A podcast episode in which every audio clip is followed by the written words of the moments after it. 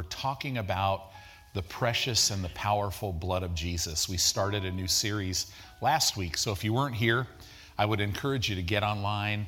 This is something that is life changing. This is this series uh, will take your faith to a new level. It'll it'll bring clarity to who you are in Christ. It changes everything. So we're just going to jump right in we're taking some Wednesday nights and we're, we're uh, just believing God. We're teaching along the lines of divine healing. And man, the Spirit of God was moving in a very powerful way. There was a wonderful healing anointing. Some, some people's bodies got touched powerfully. And it's all because of the blood.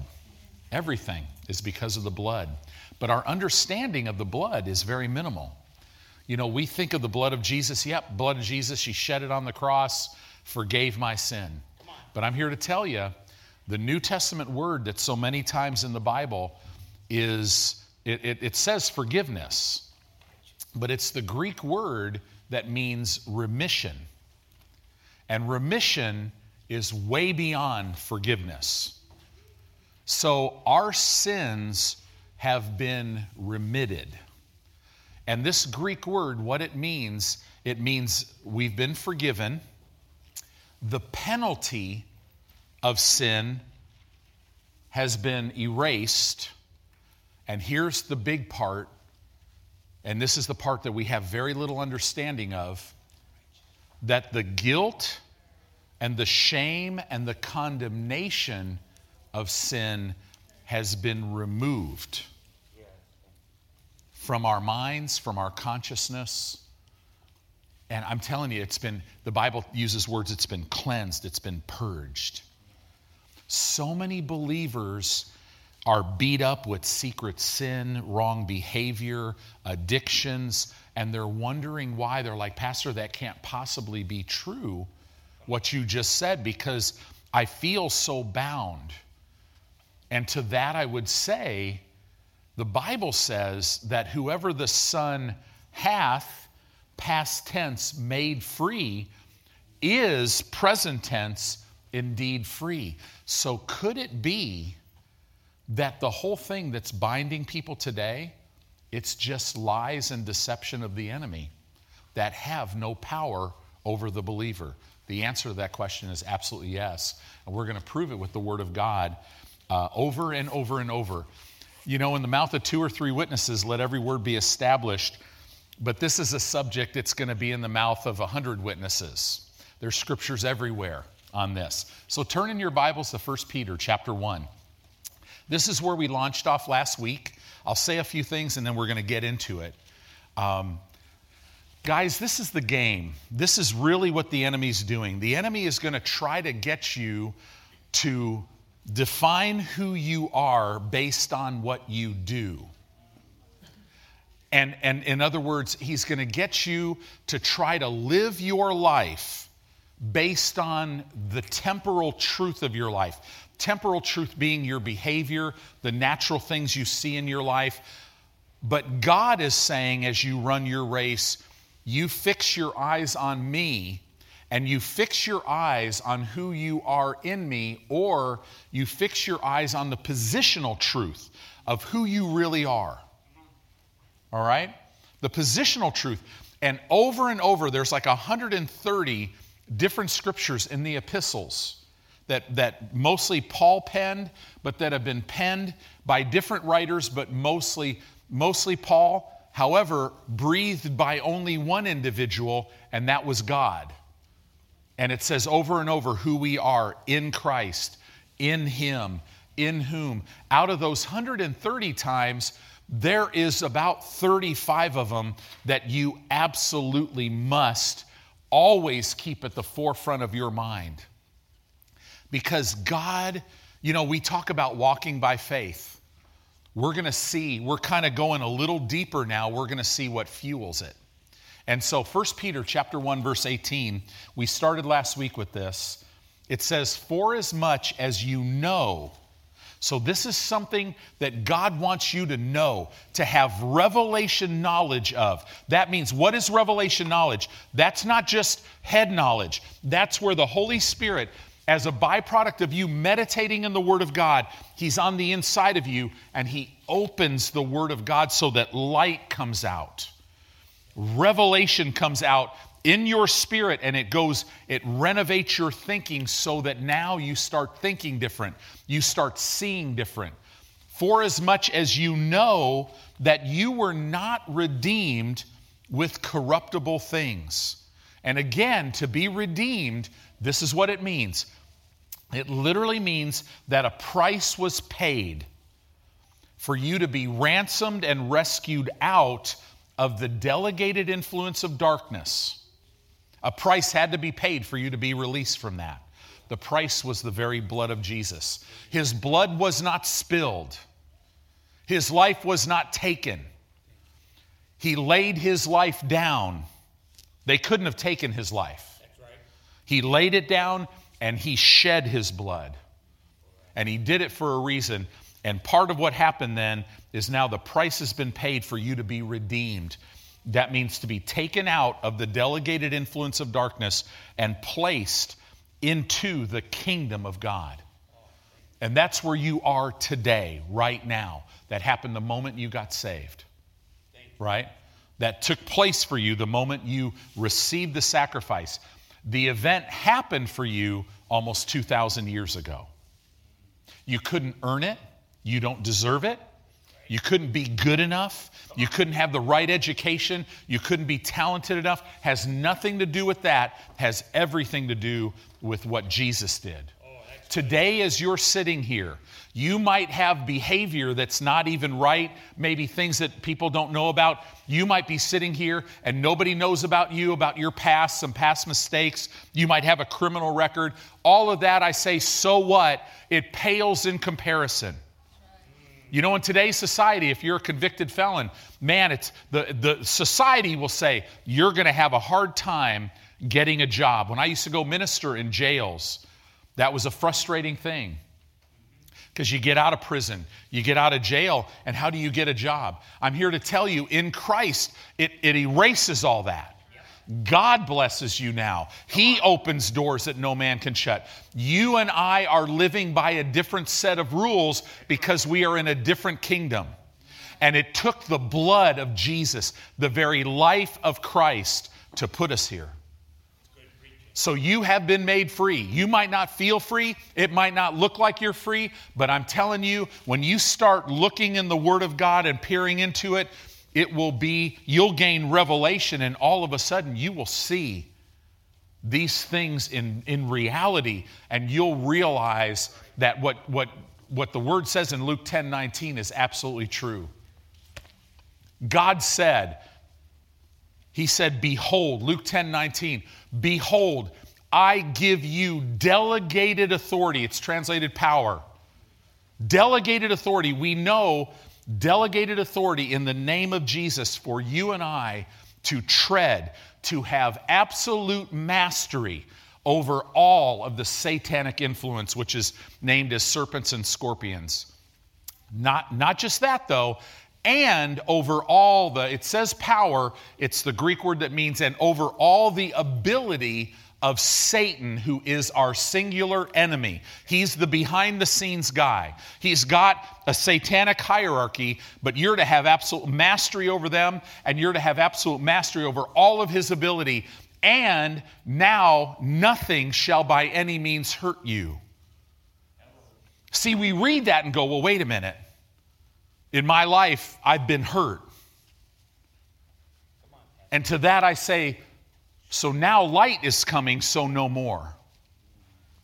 You're, above, you're to be above only and not beneath, the head and not the tail. That's why we are the light of this world. Right.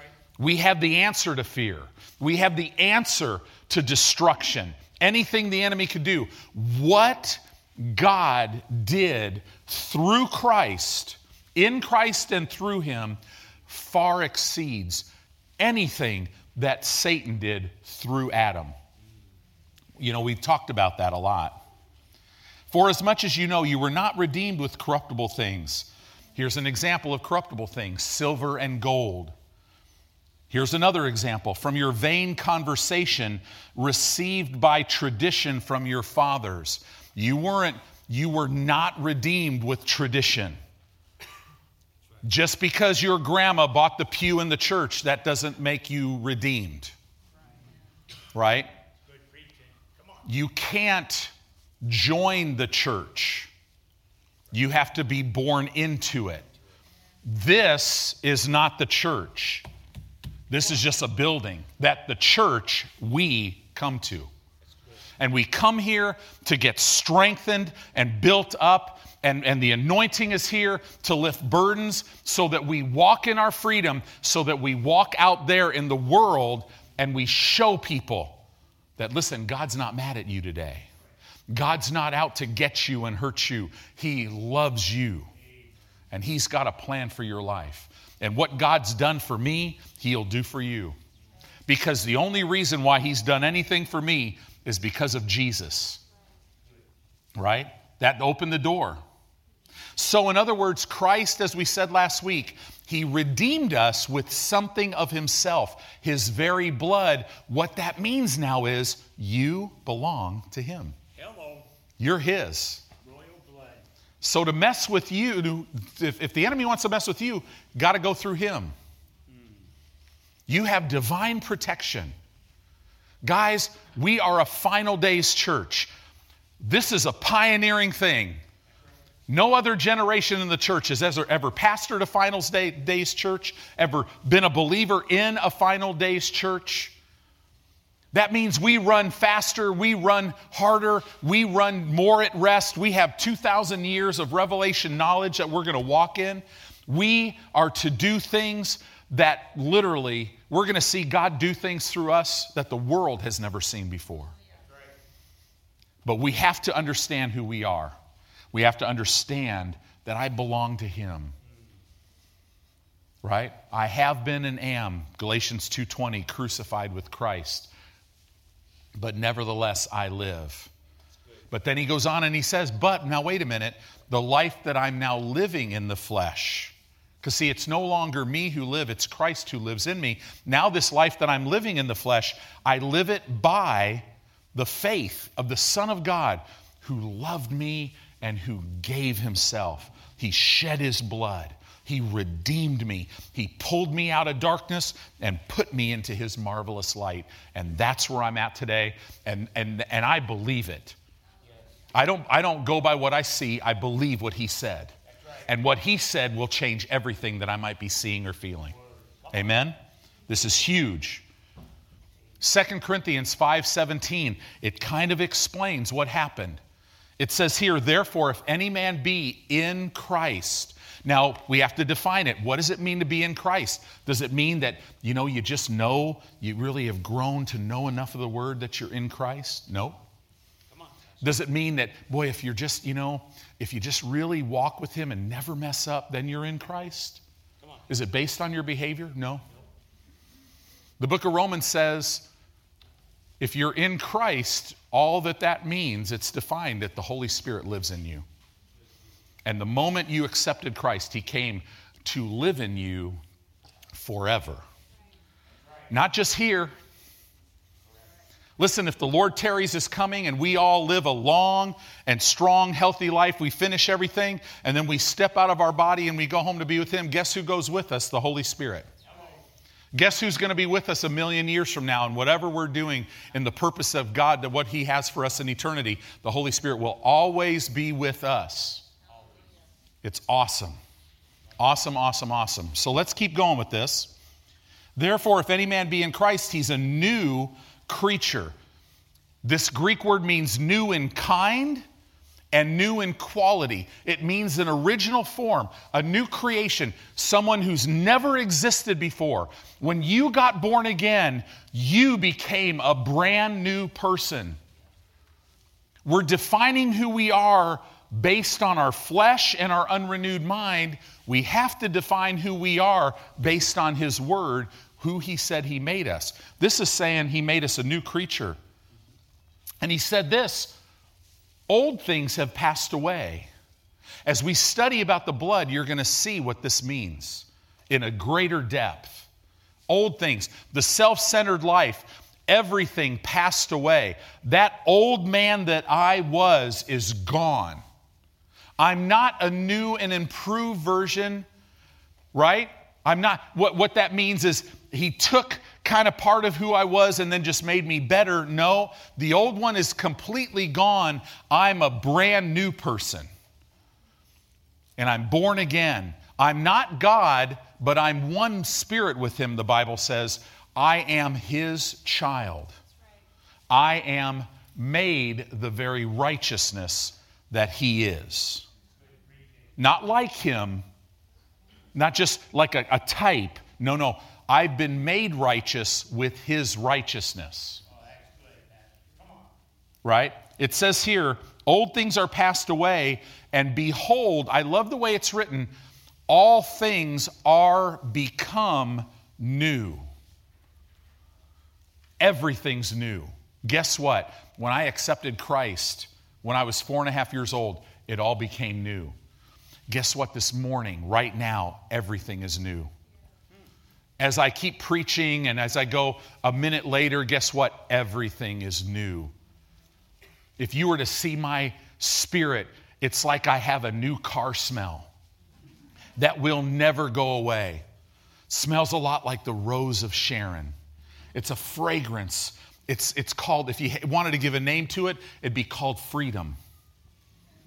Everywhere I go, the Bible says, my Father will literally leave a fragrance of the knowledge of Him. In other words, I smell like my Father. It's, it's all over you. It's who you are, not going to become. Do we grow spiritually? Absolutely. But here is the thing we grow in our knowledge of the Word. We grow up spiritually, but when you start out as a Christian, God gives you everything. He gives you everything, and then He literally gives the control of your life back to you, and He encourages you to follow Him. That's what he does. But you, you have everything.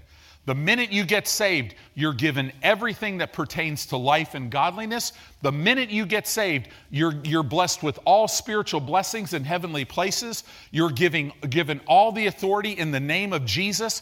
The anointing is upon you and within you, it's all there. And Satan will come and try to work overtime to get you to look at your behavior and look at your natural surroundings to determine things when the Bible is very clear. It's not even in man to order his own steps. You can't even see the glorious plan that God has for you with your mind. The Word, the Spirit of God has to reveal it to you. It's so glorious.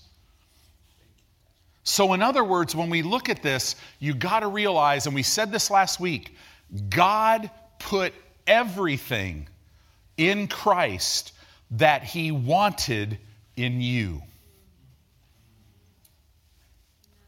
Everything that He did in Christ, He did it because He wanted to do it for you. In other words, Jesus is the head but we are his body. The Bible says that we are to walk like him. We're to do even greater works than he did because he went to his father. Now, are we talking about are we the King of Kings and Lord of Lords? Absolutely not. Are we God? Absolutely not. We are his child.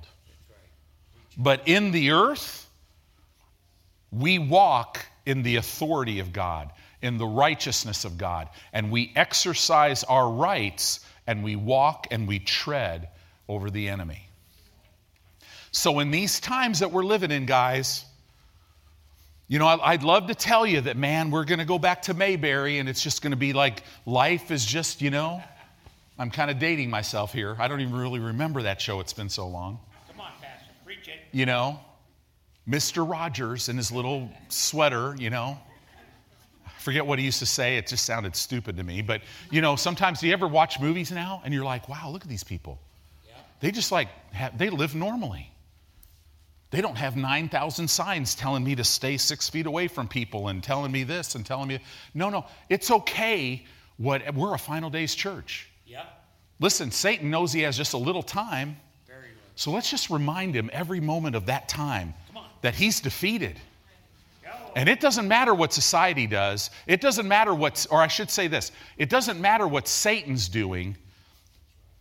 We keep our eyes on Jesus and we do his will, and we will start to affect the culture and change things. In other words, Jesus will change things through us. All because of this. Hallelujah. So then you jump down and you look at verse 21 of chapter 5. 2 Corinthians chapter 5 verse 21. It explains how this happened.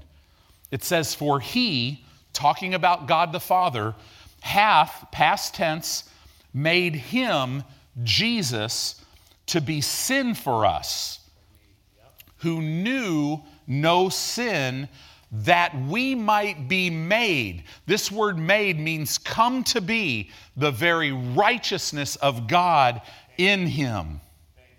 I, in other words, am identified with Christ. I said this last week. Other religions, they have, they'll teach you their philosophies. They're, they're about whatever, but it's all about let me teach you good lessons on how to live and all this stuff. And do we have good lessons in the Bible on how to live? Yes. But Jesus didn't come just to give us lessons how to live.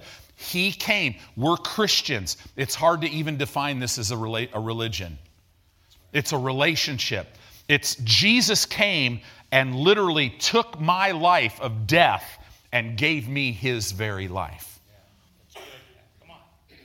He made me worthy. Now I can go into the very presence of the God of the universe who is holy without any sense of guilt or shame or condemnation. I run to my Father as if sin never existed in my life. We're going to see very clearly from Scripture God sees you through the blood of Christ. He doesn't see you in sin. You know why? Because you're not. Your sin's gone. He doesn't, he doesn't see you that way. You know, it's like you're a mess. I heard this growing up, but then God puts rose colored glasses on. And you're really, it's almost like that never made sense to me. So I'm like, so God is self deceived then? Because really I'm a mess, but He put these glasses on so I'd look better. No. I'm here to tell you today your life may look like you're a mess. People that are closest to you might, and they, they would probably love to come and tell you how much of a mess you are. Right? You might have a lot of facts that say you're a mess. You might feel and think that you're a mess. But your Creator, the one who is truth, the one who sees everything, says you're not a mess. He says you're fearfully and wonderfully made. He says you've been perfect, perfected in me. That's how, and see, this is why we get in the Word, so we see ourselves like, our, like He sees us. I and you have been redeemed by the precious blood of Jesus Christ. Amen. Right? So now I have faith in that blood. Yes. That that blood did exactly what he said it would do. In other words, whenever I face anything in life, I literally rest my whole case on the blood of Christ. I don't try to argue my point why I should be free, why I should get healed, why I should have a good life. Nope, I don't argue, I rest my case. I literally say, Satan, look, the blood. And guess what? It's over. There's no argument for the blood because of what the blood did. So, this is why we have to know what the blood of God did. His blood, well, I'll tell you, you should write this down. His blood has produced perfect righteousness in you. Hallelujah. He looks at you as if sin never existed before. Never. It's all been done away with. The power of sin is broken, and what you need to realize part of what the blood did is sin consciousness. What do I mean by that? When people live their life conscious of their sin. Sin consciousness has been broken by the blood. You need to know that. Well, then why am I conscious of sin still? Because you're choosing it, because you're looking at a wrong thing, but you don't have to. If you'll have faith in the blood, you'll literally walk free from it. Could it be that easy? It is that easy. It, it totally is. That's why I love being a pastor because, you know, I just need an easy button. That's easy. Satan comes at you, looks horrible. You're just like, nah, that, that's easy. Because he's not fighting me, he's fighting him. It's good preaching. Come on. Right? The power of sin's broken. Sin consciousness is broken. Here's a big one the guilt, the shame, and the condemnation of sin is broken. It's been broken off of your life right now.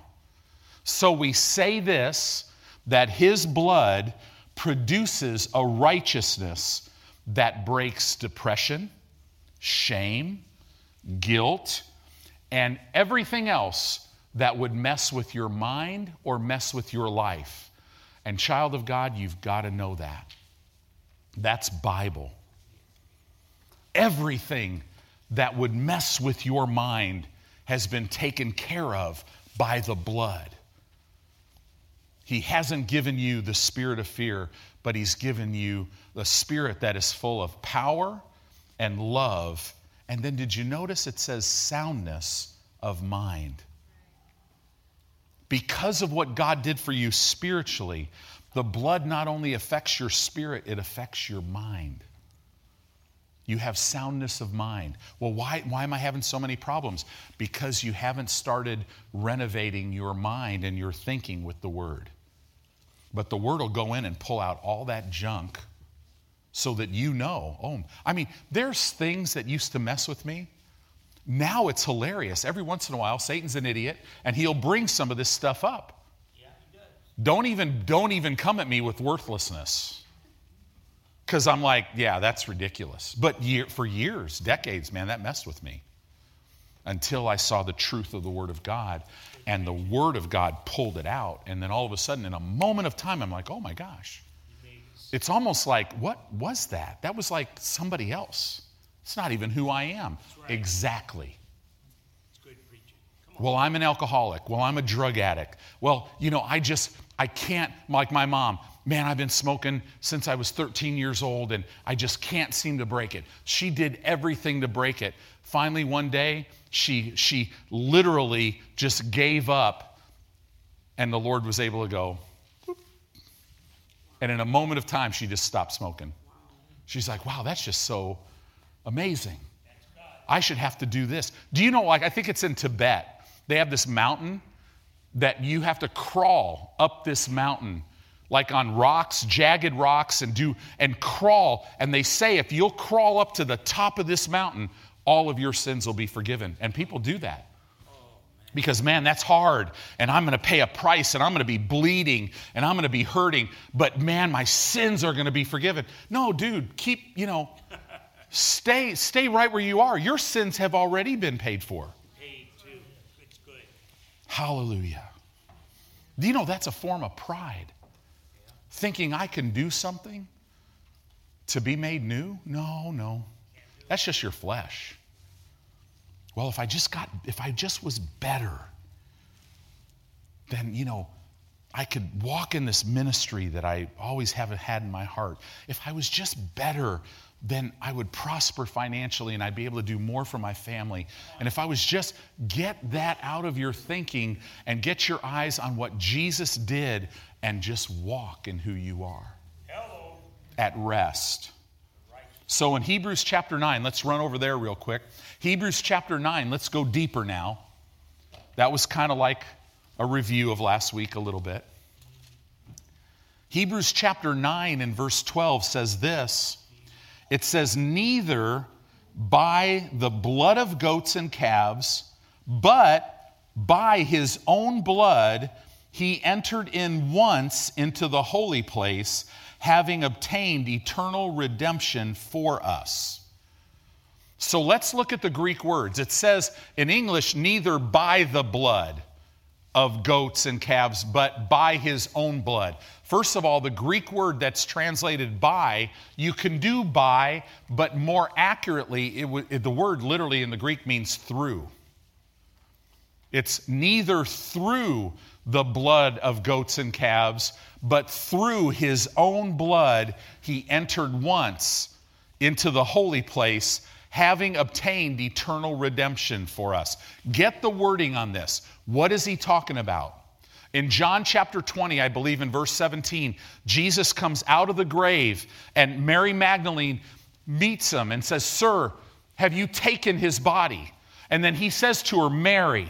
In other words, could you imagine his sheep hear his voice? And he hears that voice, Mary, and he knows it's Jesus. And so she falls at his feet to, to touch him. And, and, she, and, she, and he's like this Mary, Mary, don't touch me because I've not yet ascended to my Father. So, in other words, what happened, he comes out of the grave and he has his blood. And he is the high priest. See, in the Old Testament, they had this tabernacle, and there was a Holy of Holies, and there was an Ark of the Covenant, and there was a mercy seat. The high priest would go in there and put the blood of bulls or goats and animals, and it would seal and cover sin for a year, but not.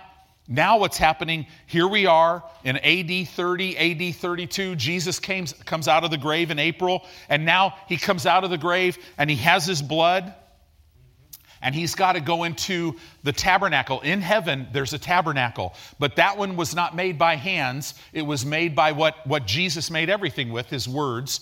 And, it's, and there's a mercy seat in there, there's the ark, there's all this stuff. And he, he says, You can't touch me right now. I've got to go into heaven. And when he put his blood on that mercy seat, Oh, thank you.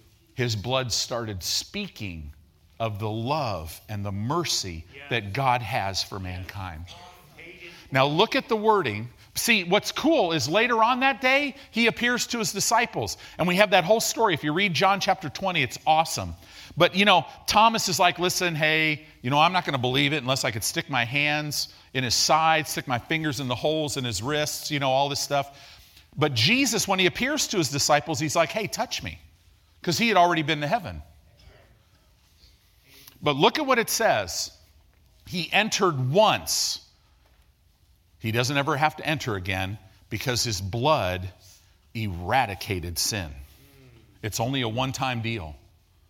But he entered once into the holy place. Look at the way it's worded having obtained eternal redemption for us. See, in other words, I use a story. My wife sends me to the store to get something.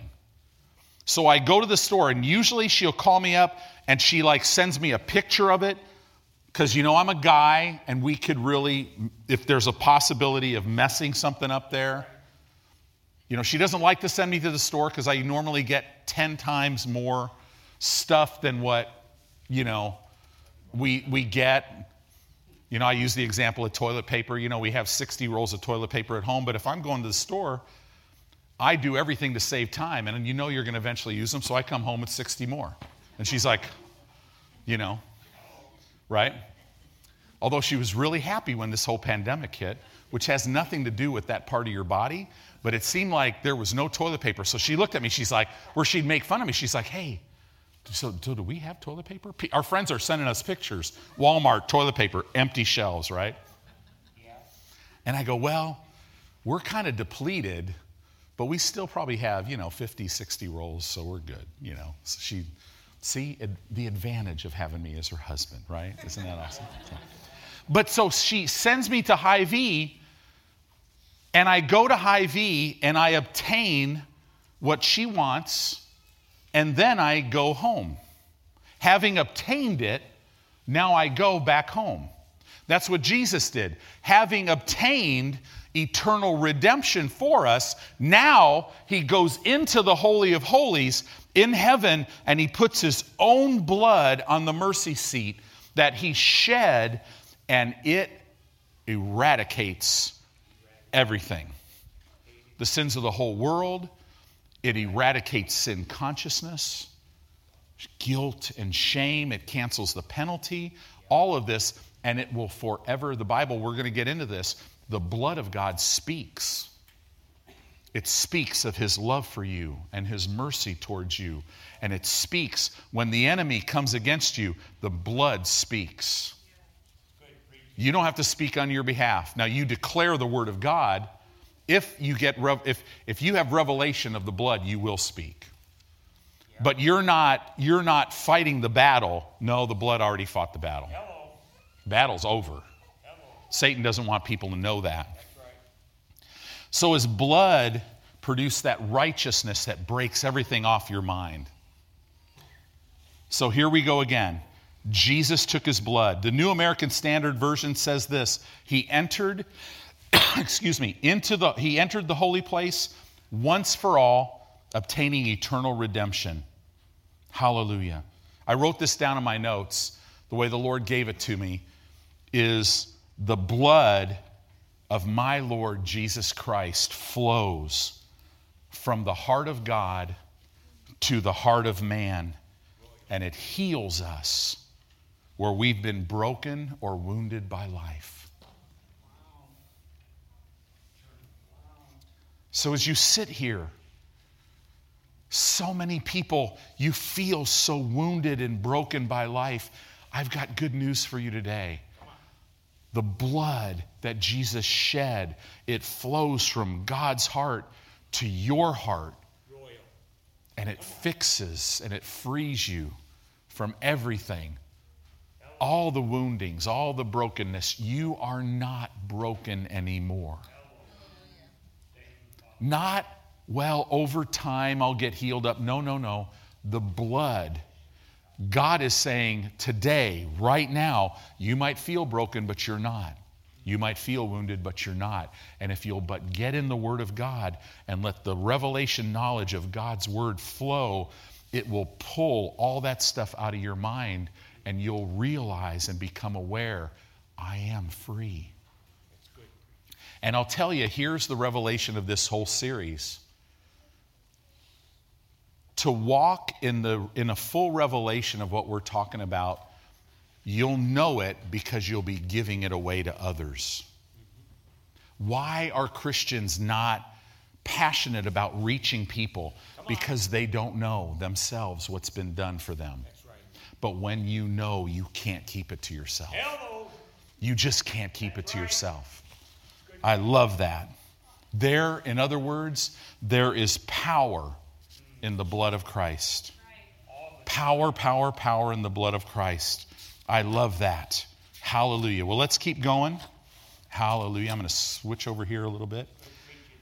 So Hebrews 9:12, neither by or neither through the blood of goats and calves, but by or through his own blood he entered once into the holy place, having obtained eternal redemption for us. In other words, he purchased your eternal freedom. I am eternally free. I'm free right now, and I will always be free forever. Isn't that amazing? But see, I grew up thinking I just got to put up with all this stuff here, but then someday in heaven I'm going to be free. No, no, no. I am free now. Now I'm, I have an enemy that's going to come against me, but all I got to do is exercise my right to, to be free. Right? I, I, my family and I are going to be safe. No man is going to take our lives. I mean, it's amazing. Have you ever read Hebrews chapter 11? Through faith, they subdued kingdoms and this. Women had their kids raised from the dead. And then all of a sudden, and others were tortured. And you're like, whoa, Come on. what do you, what time? No, no, no, I don't want that torture thing. But then it makes this statement choosing right. to not receive their deliverance. What? Talk to martyrs in heaven. think you're going to find out that their life many times was not taken, they laid it down. I love the story about Stephen. First martyr, man, they're stoning him. I couldn't even imagine what that's like. You know, I've been to Israel, there's stones everywhere. You could stone somebody anywhere. And they weren't throwing little rocks to just maybe inflict pain. They're, they're, they're aiming for the head, you know? And, and Stephen looks up in the midst of this, and the heavens are open, and he goes, I see Jesus standing. Well, time out. Jesus is seated. No, not when this is happening. It says Jesus was standing. What was he standing for? He's saying, Do you, do you want to go through with this? Or do you want me to come deliver you? And then it says something really crazy. He said, Lord, don't hold this sin against them. And then it said he bowed his head and he went to sleep. Just went to sleep. Good preaching, Pastor. You have been given authority. You are righteous. The enemy is talking about how beaten up the church is, how much in division we are, all this stuff. I've got a word for him. The gates of hell will never prevail against the church. He is a loser. He's a pre Adamic loser. He lost even before Adam and Eve. He was kicked out of heaven. He messes with you, he's going to lose every time because you've been made righteous and all of heaven is around you to protect you.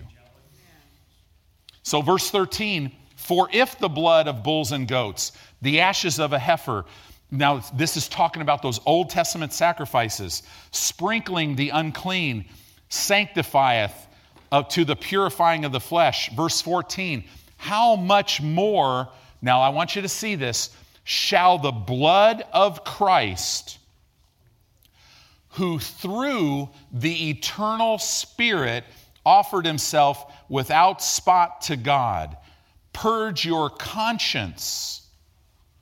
This word purge means to cleanse your conscience from dead works to serve the living God. The purging of your conscience, that is a New Testament blessing for us.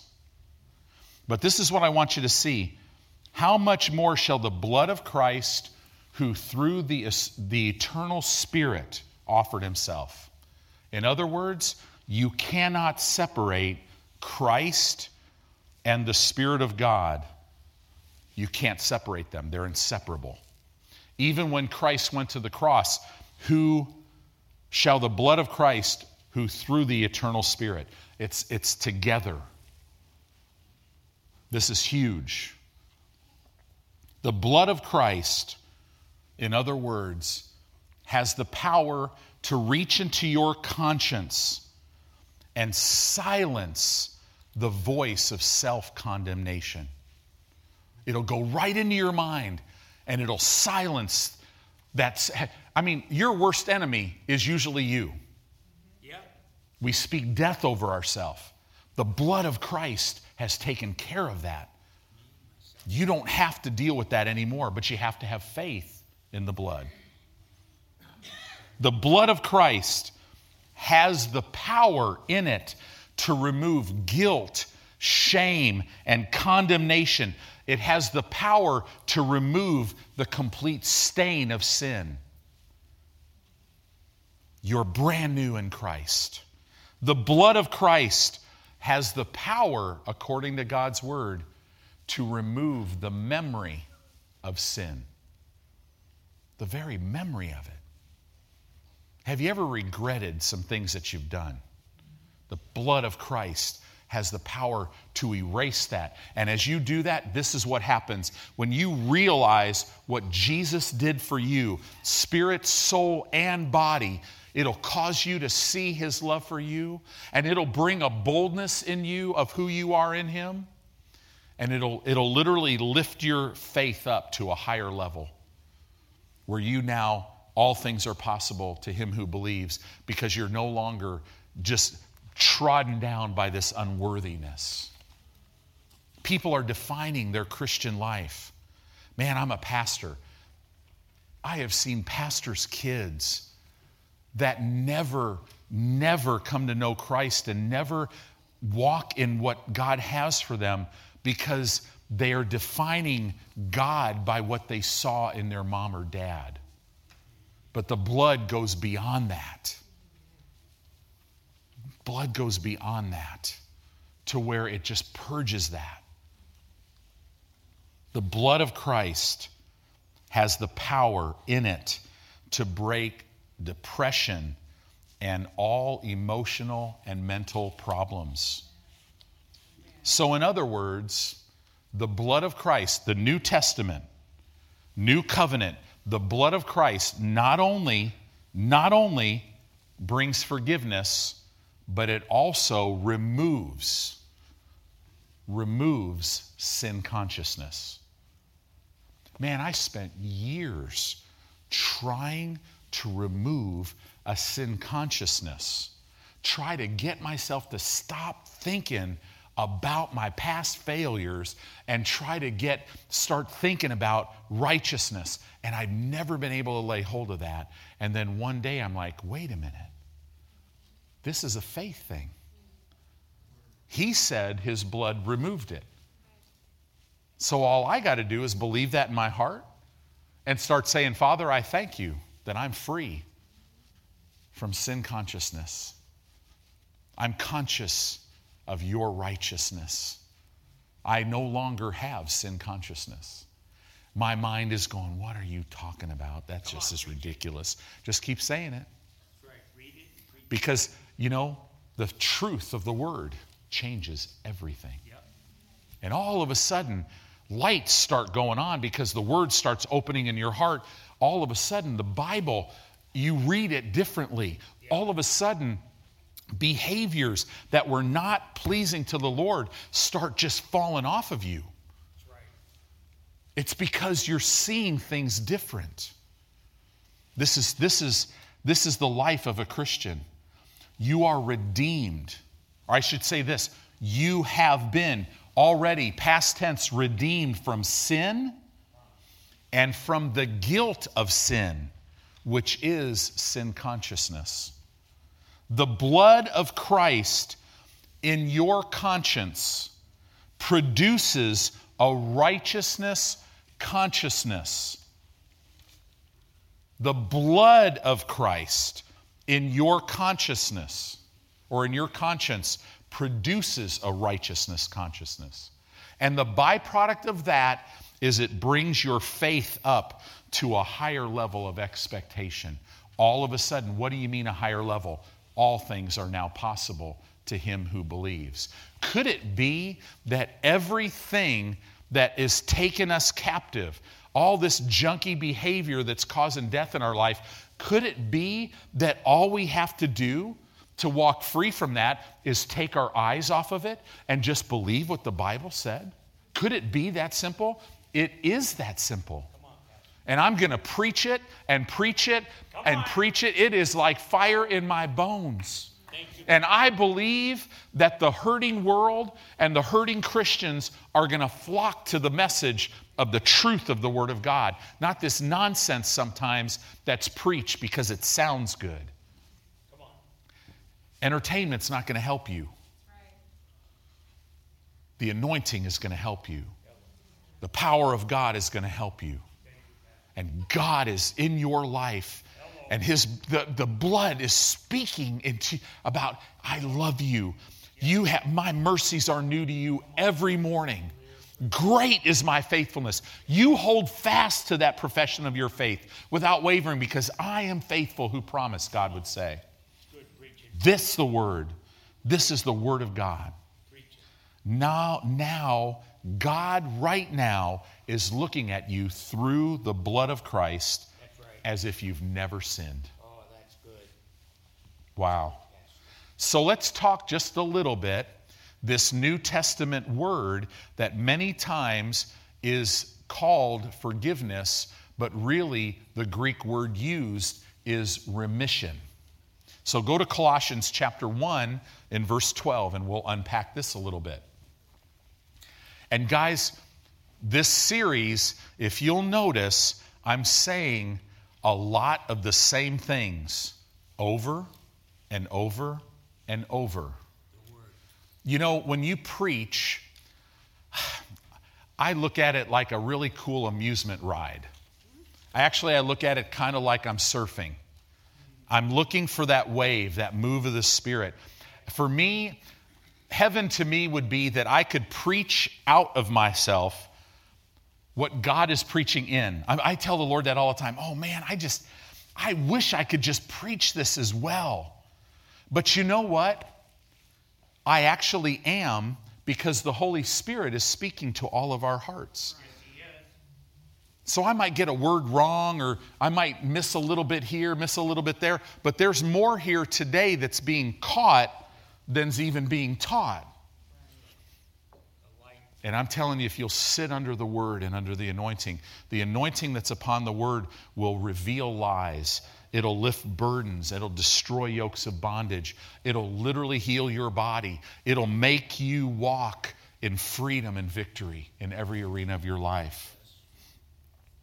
It says in Colossians 1:12, giving thanks. Now, giving thanks unto the Father. This is the Greek word Eucharisto. What that means is with all of your passion and with all of your heart, constantly giving thanks to the Father. In other words, it's a life of worship. Why? Because you are walking in a revelation of what you've been given. You are so thankful. Abraham grew strong in faith, giving glory to God. Why? Because of the revelation God, you love me so much that literally when I'm 100 years old and my wife is 90, we have a son and all the, the humanity will be blessed in him. It was so big in him that at 122 years old, he's still having kids. Could you imagine? Man, I'm 59. I almost can't catch Micah now. So Abraham had to be, he's, he was in shape. Right? Giving thanks, constantly giving thanks unto the Father, which hath. So, this is something the Father has done for you in the past. When? About AD 32. What year were you born?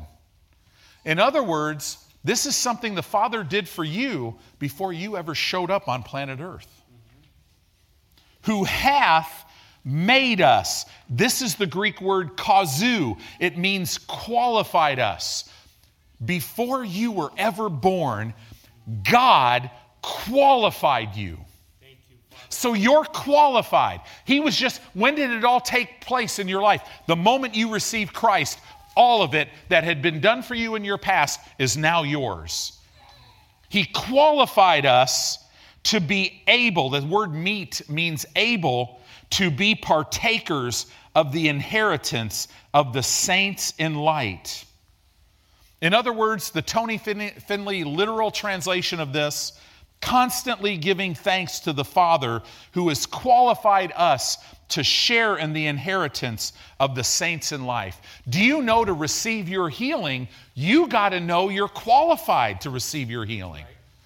You've been qualified to receive every bit of your inheritance.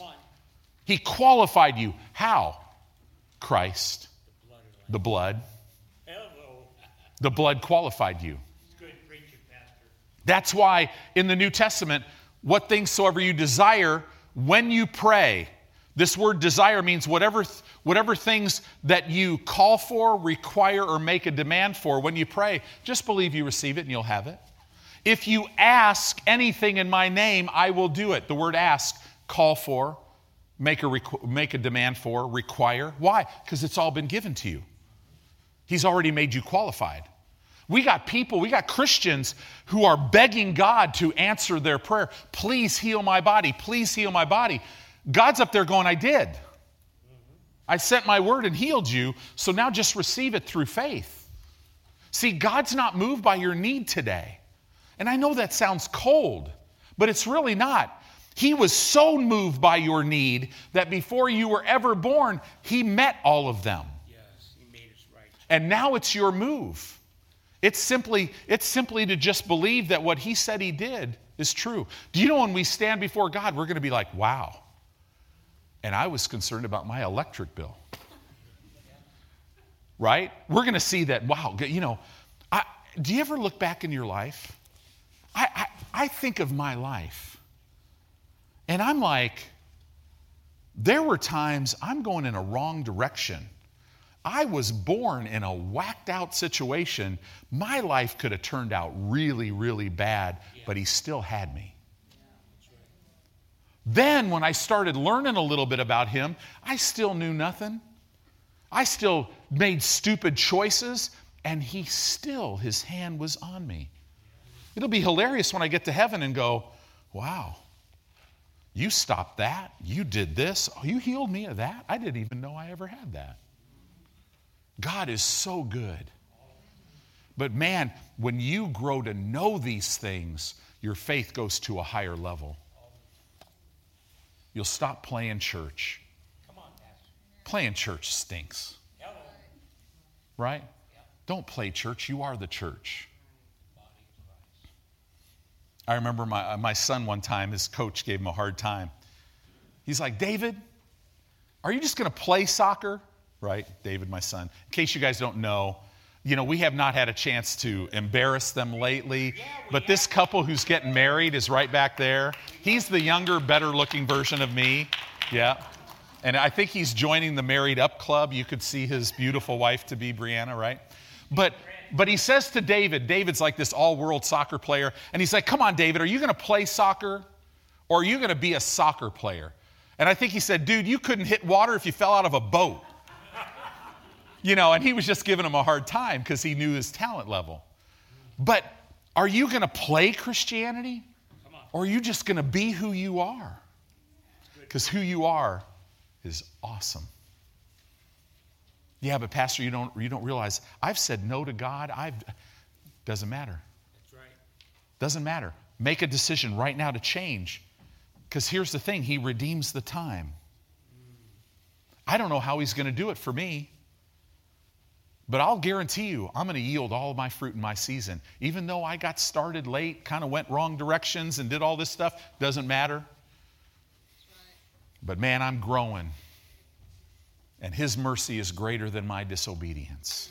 And His love for me is greater than any behavior. He's not moved by your behavior, but He'll move your behavior to where you are just passionately pursuing Him. Hallelujah. I love that. He qualified you to partake of your inheritance. Verse 13, who hath, again, He delivered you when in your past. This is in the Greek aorist tense. All that means is what it's about to tell you that happened is a one time event that happened in your past. It never has to happen again, it could never be reversed. It, it is just a fact, and it all happened for you before you were even born. The action spoken of is viewed as complete, whole, a one time action. In other words, who hath delivered us. You could say this who hath once and for all rescued us. That would be the literal Greek. He once and for all rescued you. What? From the power, from the authority of darkness, and hath translated or transferred you into the kingdom of his dear Son. Verse 14, in whom we have redemption. This is, it says, in whom we have redemption. But let me go a little deeper. The word have is the word, Greek word echo, in whom we own redemption. Jesus redeemed you with his blood, and then he said, Here, Brandon, here, you own it. Nadia, you own it. It's yours. Don't let anybody talk you out of it. It's yours. When Satan comes and says, No, no, no, no, you have to, no, sorry, the blood. I rest my case on the blood. This happened before I was even born. The day I got born again, it took, it took fruition. If you don't know Christ today, you get saved today, and all this becomes yours right now. All of it. All of it. What do you have to do? Believe. That's it. From the power of darkness, transferred us into the kingdom of his dear Son, in whom we have redemption. Apolutrosis is the word redemption. It literally means this that we have been removed from the kingdom of darkness to the kingdom of God's dear Son. It means the releasing affected by a payment or ransom. What this word apolutrosis means, a ransom was paid, the blood was paid, and you and I were once and for all released. You're released from sickness and disease. You're released from poverty and lack. You're released from spiritual death. You're released from bondage. Well, then why do I still deal with these things? Because Satan is an outlaw. He, he operates illegally, but you have authority to have completely mastery, complete mastery over him. You bind him on earth, and all of heaven backs you up. You tell him to leave, he has to. But the word has to dwell in you richly. It can't be, well, you know, I'm a Christian and I've got and, and I just kind of add God to the rest of my life. No, he's got to be first. That's right. To be honest with you, if you put him first, you'll be able to add a lot more to the rest of your life. You'll be able to handle a lot more and, and operate at a much higher level. I love that. In whom we have redemption, what? Through his blood, even the forgiveness. Again, this word is aphesis. It means even the remission of sins.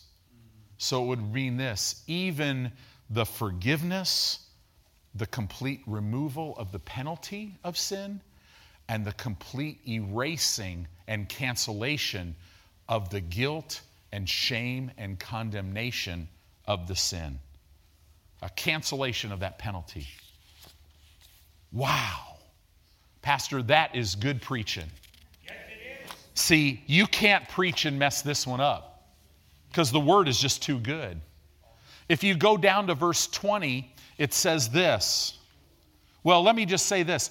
So, this death of Christ destroyed all of what we used to be in Adam.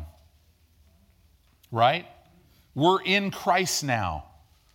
And his blood brings us into the very presence of God, and that's where we dwell. Do you know Nothing can separate you from the love of God. Why? Because the blood has brought you into his very presence. It's amazing. It's made you. You have been made worthy by the blood of Christ. So Colossians 1:20, let's just kind of we're kind of coming down here. Give me just another minute. Well, give me about 5 minutes. It says, uh, you know, I promise I won't go this late until possibly next Sunday. Okay? Hey, we've only been here an hour and a half. This is like, you know, we're, we're good, right? Everybody's stomach's going, Pastor, you have no idea. I didn't get breakfast this morning. Verse 20, and having made peace through the blood of his cross, by him to reconcile all things unto himself. The word reconcile in the Greek means to call back in union, to restore you to favor with God through the power of his cross.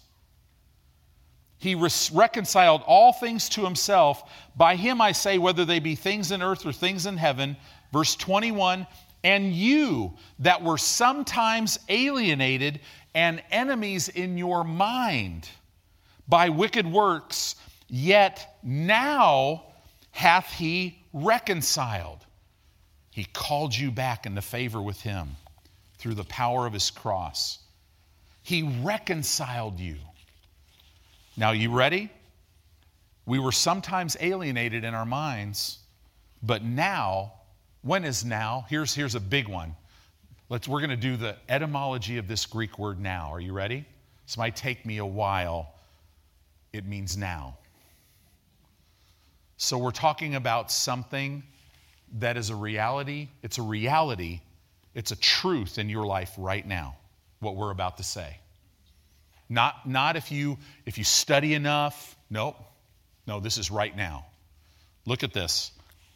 Right now has he reconciled in the body of his flesh through death Isn't this amazing?